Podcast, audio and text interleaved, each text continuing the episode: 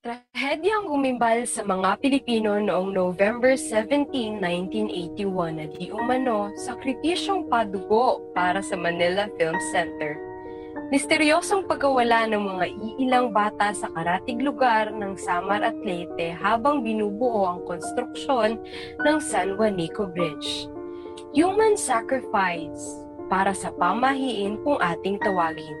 Pinaniniwalaan upang sabi nila ay magdala ng swerte at maiwasan ang mga di ka nais-nais na pangyayari. Pinaniniwalaan bilang respeto sa nakakatanda, kakabit ang takot ng mga kamalasang maaaring mangyari kapag hindi nasunod. Ngunit ano nga ba ang iyong pinaniniwalaan? Ang mga pamahiing ito ba talaga ay nagdudulot ng swerte o kasawian sa mga anilay sakripisyo alinsunod sa pamahiin?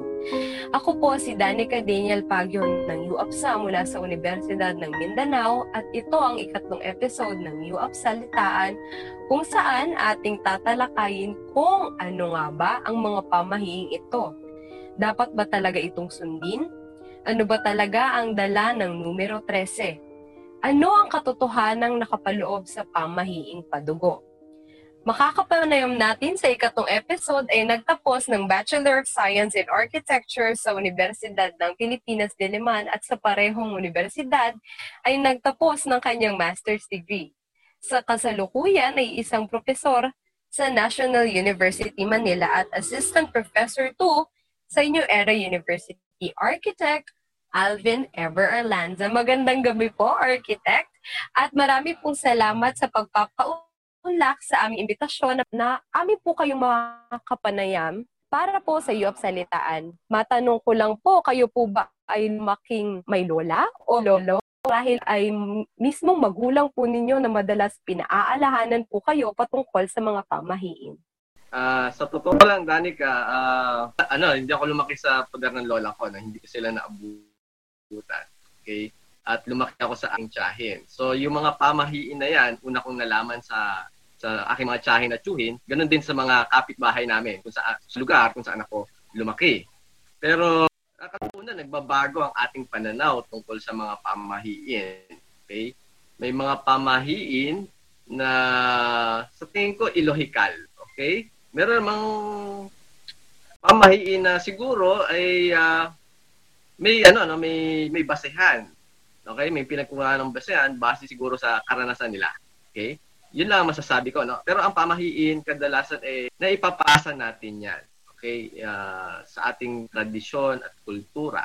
Ganun din, nababago din yan kasi naiiba yung generation natin, okay? At ganun din, nai-adapt din natin yung ibang kultura na ating nalaman sa ibang timeline, no? Sa ibang tao. Opo, marami pong salamat. At dahil nasabi niyo po kanina na marahil maiiba pong kabilang sa pamahiin na medyo elohikal, kayo po ba ay naniniwala o sumusunod pa sa mga pamahiin ito? Sumusunod in the sense na kahit hindi ako naniniwala. Sa pamahiin, pangkalatan, ako ay personal na hindi naniniwala sa pamahiin. Pero bilang isang arkitekto na may kasanayan, umunawa sa konteksto ng iba't ibang tradisyon at kultura sa lipunan, ay nararapat natin at bukas ang isipan natin dito. Lalo na sa mga kakaibang kasanayan at paniniwala ng una, ng ating mga kliyente at pangalawa, yung ating mga manggagawa. Sa tingin po ninyo, gaya po ng sabi ninyo kanina na pina-practice nyo po kahit as a whole, hindi po kayo naniniwala. Kabuuhan, hindi po kayo naniniwala. Ngunit, isa po sa anilay nasa profesyon na ng pamahiin ay ang feng shui. Hindi po ba? So, sa tingin po ninyo, bakit po tayo sumusunod sa pamahiin ng feng shui kahit po ito ay hindi nagmula sa Pilipinas? Yung feng shui na yan, okay, actually, napaka-komplikado ng feng shui na yan, okay? Hindi ganun kalalim ang pangunawa natin sa feng shui kasi ito ay pseudoscience, no? Ang feng shui ay ayon sa sa China, pseudoscience nila, ito ay physical na pag-aayos ng kapaligiran alinsunod sa daloy ng enerhiya or chi. Ito ay hindi nakikitang puwersa na nagpapatakbo ng sansinukob o ng universe kumbaga. Okay? So, ang pungsoy ay pagbabalanse ng mabuting puwersa at masamang puwersa. Okay, na nagtataglay sa kapaligiran. Parang Star Wars lang 'yan, no? There's no good if there's no evil. So you need to balance it. Okay? Yan. So, inadapt natin yan, yung pungsoy na yan, dahil sa chismis. Malamang sa chismis kung ano yung nakagawian ng kapitbahay natin, kung ano man yung naipasang impormasyon. At meron tayong kultura na wala namang masama kung gagawin natin yan. Opo. Okay? Yan. Pero, ang pamahiin sa atin, eh, matagal na. Okay? Meron tayong mga pamahiin na sinauno pa na hindi naman talaga base sa kulturang China. Okay, ang mga pamahiin natin, especially yung mga katutubo sa Mindanao, okay, mga dialektong katutubo o yung mga rehiyon, okay, may kanya-kanya na pinagkuwaan yung kanilang pamahiin. And most likely, ang ating pamahiin ay base doon sa nakasanayan natin noong paniniwala bago pa dumating ang mga Kastila. So, ano ba yung mga halimbawa ng pamahiin na regional sa atin, no? So, halimbawa na lang, sa buong Pilipinas, naniniwala tayo na ang puno ng balite, okay, Kanaway at Bago, ay pinaniniwala ang tahanan ng Engkanto. Okay, Kapre. Marahil na yung pag nakakita pa lang, natatakot na po. Oo. Okay, may mga kinagawian tayo na hindi talaga galing sa kulturang China, no? Like for example, yung yung east. Okay, pagtatayo ng bahay mo dapat ang pintuan and nasa silangan. Okay? So, yan ay paniniwala ng mga tausog. Sa tausog natin na nakuha yan. Ganun din yung importante sa mga tausog ang silangan. Okay? Isang halimbawa ng pamahiin tungkol sa silangan, dapat yung asawang lalaki, okay, ang nakahiga, okay, doon sa parte ng silangan, okay? Para ma-outlive niya yung kanyang asawa na babae. Yan. Yung mahagdanan, numero ng hagdanan, okay? Opo. Sa Mindanao, okay, ang usually na numbers natin is should be fall as odd numbers. 1, 3, 5, 7. Okay? Yan. Tapos ano pa ba? Morning sun, yung main door sa Mindanao din yan. Okay? Ano pa ba? Sa Ilocano, like for example, bawal bumisita sa construction site ang mga bata. Marahil po ang akin lamang pong narinig ay ang buntis daw po. Bawal daw pong bumisita sa mga construction site. Oo, kasi dinadala niya yung bata sa sinasakupan. Right? So, maaari lang pumunta o bumisita ang mga buntis at bata kung nailatag na yung yung sahig, yung flooring, nag-finish flooring na. Doon lang pwedeng silang bumisita sa tinatayong bahay. Okay? Ano pa ba? Malas daw yung pag-purchase o pag-ano ng lote o pagtatayo ng bahay sa isang dead end o yung salubungan ng kalsada. Opo, kaya daw po marahil minsan ay mura daw pong binibenta ang mga nasa... Opo. O, yan ay galing sa mga kapangpangan. Diba? Yan. Ano pa ba yung pungsoy. Ano pa ba yung mga sa kapangpangan din, kailangan putulin yung puno ng aratilis na malapit sa inyong tahanan. Okay? Kasi baka daw mabuntis yung yung anak na babae out of wedlock. Alam mo yung aratilis? Hindi ko po alam yan. Okay, marami pang iba, no? Marahil po ay masyadong gaya po ng sabi nyo kanina sa mga chismis na akala po na ang mga ganitong pamahiin ay hindi nanggaling sa atin na mostly pala ay galing po sa atin. So, Ano po ba ang dalang kamalasan ngayon ng numero 13? Ayun po, since marami po tayong nakikita ng mga konstruksyon na minsan po sa labas ng isang construction sites ng mga matataas na building, wala po talaga yung numero 13 na makikita sa labas. Ito po ba ay dahil pa rin, nanggaling pa rin po ba sa feng shui? O marahil parang nasa rule book na po ito na wala po dapat 13 sa mga ganitong konstruksyon? Actually, maraming alamat tungkol sa 13. Pero ang 13 eh hindi talaga galing yan sa feng shui. Okay? Ang numero 13 na kamalasan, it's a Western concept. Okay? Like for example, yung number 13, alas daw yan sa mga Norwegian. Because that's the ano, no? May kinalaman yan kay Loki. Yan si Loki. Oh. Okay? So sa kanilang alamat, no? Nung kanilang ano, Norse gods. Okay? Ano ba? 13 dahil yan sa ina-associate doon sa pinatay na mga kawal ng crusades, mga crusades. Yan. That's a Western concept, the number 13. Sa feng shui, ang malas sa kanila is 14. 14 because ang number 4 sa kanila that pertains to death. So, 'di ba, no? Pero yung 13 minix natin sa isang konseptong pangkanluran. Ayan. Nung bumisita nga kami sa like for example sa Hong Kong, okay? Wala kang makikitang 13th floor because that's adapted base sa kultura ng British because they are the British colony, okay? Pero pag pumunta ka sa mainland China, ang wala sa kanila is number 14. 14. Hmm. Okay, kasi ang number 1 is literally means FOR, 4. Okay? And number 4, that means for Chinese, that's death. So they don't want death. Yeah, for death. Opo. So 14 opo for death, bali combined po. Ayun. Sa nagkaroon na po ba kayo ng karanasan? Dahil sabi niyo po nga kanina na hindi naman po kayo naniniwala pang kalahatan. Nagkaroon na po ba kayo ng karanasan na hindi po kayo sumunod sa pamahiin at nagkaroon ng tila malas o masamang nangyari? Wala kasi sa ating profesyon, sa like for example design and build, okay?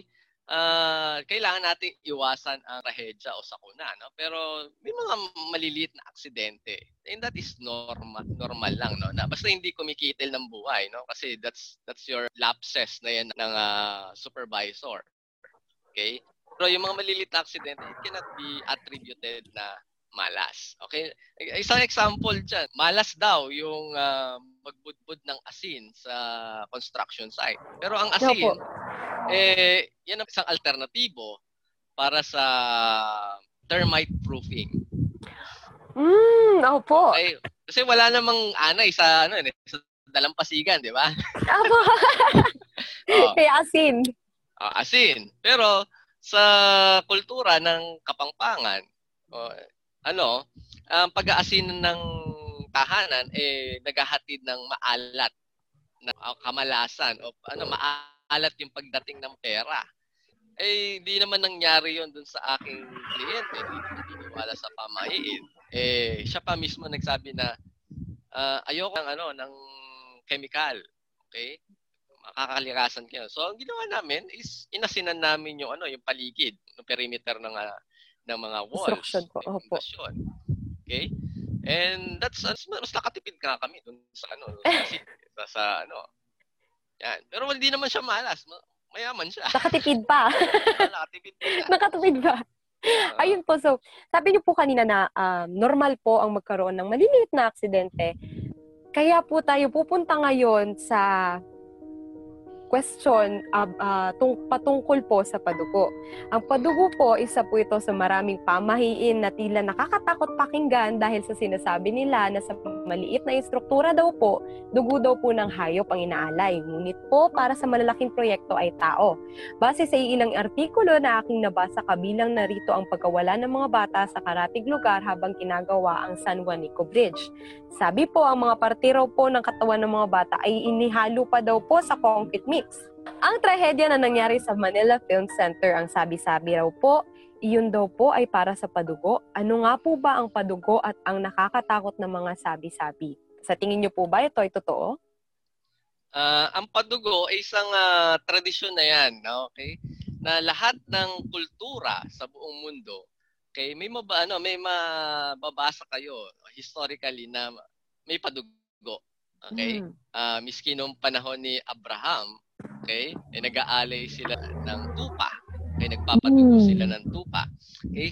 Sa ibang rin, sa Mayan civilization, for example, yung padugo nila, although medyo talagang marahas dahil sinasakripisyo nila yung mga slaves o yung mga kanilang prisoners of war, okay, to please their gods for a bountiful harvest.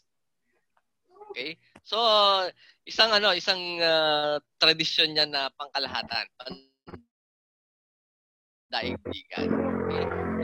Pero ang padugo, universal is to drive evil spirits, okay? As well as blessings, yan ang and protection, okay? And kalusugan at katapangan. Okay? For example, sa tradisyon natin dito sa Pilipinas, sa iba't ibang panig ng Pilipinas, okay? May iba't ibang paraan ng pagpapadugo. Okay? For example, ang manok. Okay? Yung puting manok, okay? That symbolizes blessing. Gusto nila ng kasaganahan. Kaya tayo nagpapadugo ng manok sa bahay, di ba? Blessing 'yan. Okay, pag baboy naman, okay, lalo na yung baboy damo, ito ay sumisimbolo bilang paghingi ng proteksyon. Okay? At depende rin 'yan sa laman loob. May mga ini-interpret pa nila 'yung laman loob. Okay? Doon sa sa mga talaindig sa bukid noon, ang pag-aalay ng dugo ay para sa kalusugan at katapangan. Especially bago sila warring clans, bago sila makipag-away. Okay? Noon, di ba? Mga pandirigma nila. Yan. Ang Gawad Kalinga, for example, that is it's a Catholic charismatic movement. Although they hindi nila yung padugo as a sacrifice, okay, pero binigyan na nila ng kakaibang kahulugan. So, padugo, sakripisyo. So, ang padugo sa kanila is in a form of donation. Either if it's kind or cash or if it's labor. Yun yung padugo na sinisimbolo ng mga proyekto sa Gawad Kalinga. Okay? So, depende. Okay. Yan. Ngunit, saan nangyari pong trahedya sa Manila Film Center? Masasabi niyo po ba na isa po yun? Okay. So, hindi natin kung nakakapagsalita lang yung mga pader at mga sahig sa Manila Film Center at magsasabi na merong nailibing talaga na mga bangkay, pero ayon sa aking naging guro, okay, yung arkitekto ng Manila Film Center, si architect Froy Lan Hong, okay, nung panahon namin ay tinanong namin sa he denied na merong naiwan na bangkay doon sa Manila Film Center. And architect Froy Lan Hong is napakakwela, okay, napaka-religious na tao. Yan. Okay? I doubt na meron kasi ang kwento ng Manila Film Center pwedeng may dalawang kwento, no. Pero as of now, may mga kwento na haka-haka, but we should rely on the facts muna dun sa pinaka resource person, okay? He deny na may naiwan, but it's an accident, okay? Opo. Wala talaga. Doon naman sa San Juanico Bridge, ilang henerasyon na nung bata pa ako, rin yung San Juanico Bridge.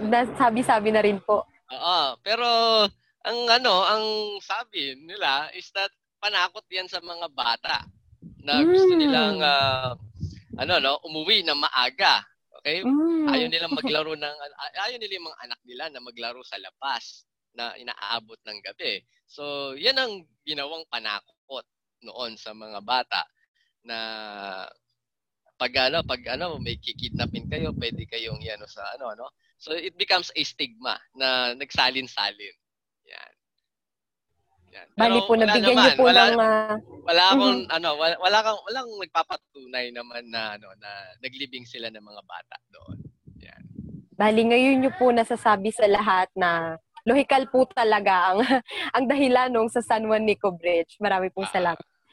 So, ano po ang mga pamahiin na lagi niyo pong sinusunod? Kasi sabi niyo po kanina na sa kabuuan, hindi naman po talaga kayo naniniwala. Ngunit minsan, inyo po itong sinusunod dahil sa inyong profession. Ano po mga pamahiin na sinisigurado niyong nasusunod? At paano po kapag ayaw ito ng inyong kliyente? Ayan, maganda yan. Okay.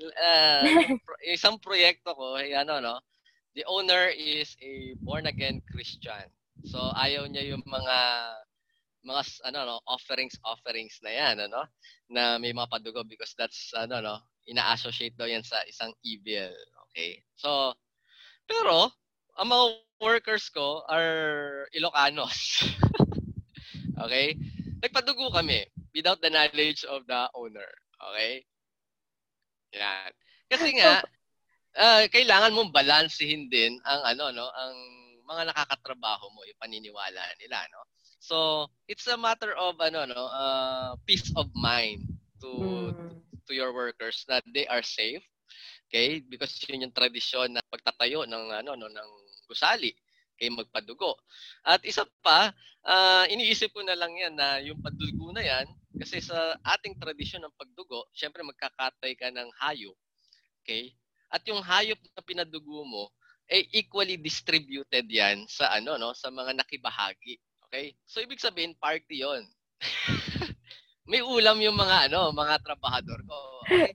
It's a bonding session kasi magkakaroon sila ng inuman after the work. At meron silang pulutan. Okay? So ganun din naman ang konteksto ng padugo. Pagkatapos ng magpadugo, okay, mag-alay yung karne na inalay nyo, yun yung magiging salo-salo. Okay?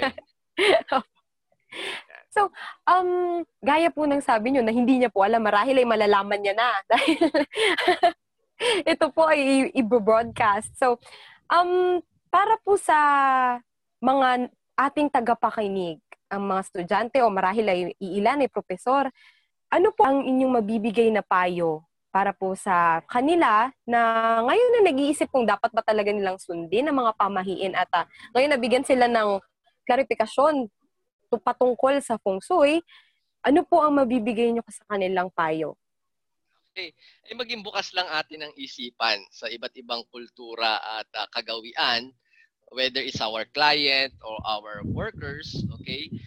Irespeto natin, okay? At sa pagdidisenyo, kung makakaapekto ang pamahiin sa ating disenyo, hindi yan makakaapekto kasi in the first place, kaya nga tayo mga arkitekto, we're tailor-fitting their dreams, okay, into reality, di ba? So, part yan ng ating design brief or our design problem na ma-incorporate natin sa disenyo natin ang mga iba't ibang kinagawian at paniniwala, okay?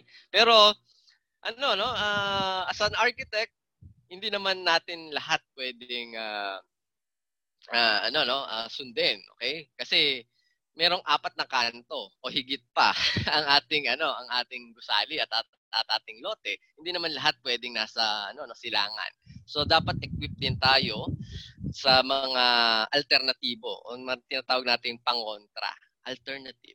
Okay? So we need to study in such a way na mako-convince natin yung kliyente natin na eto, dahil ito yung limitasyon natin, ito yung alternatibo. Kaya nga balancing nga, binabalanse natin. Ayan, at muli po, maraming pong salamat sa pribilehiyong ibinigay ninyo sa amin upang kayo ay makapanayam at mabigyang kaliwanagan ang mga pamahiin. At dito po nagtatapos ang ikatlong episode ng pangalawang season ng UAPSA Salitaan. Maraming salamat. Salamat sa pakikinig at muli ako po si Danica Daniel Pagyon mula sa UAPSA Universidad ng Mindanao. Nagpapaalala lang palaging mag-ingat. Marami pong salamat.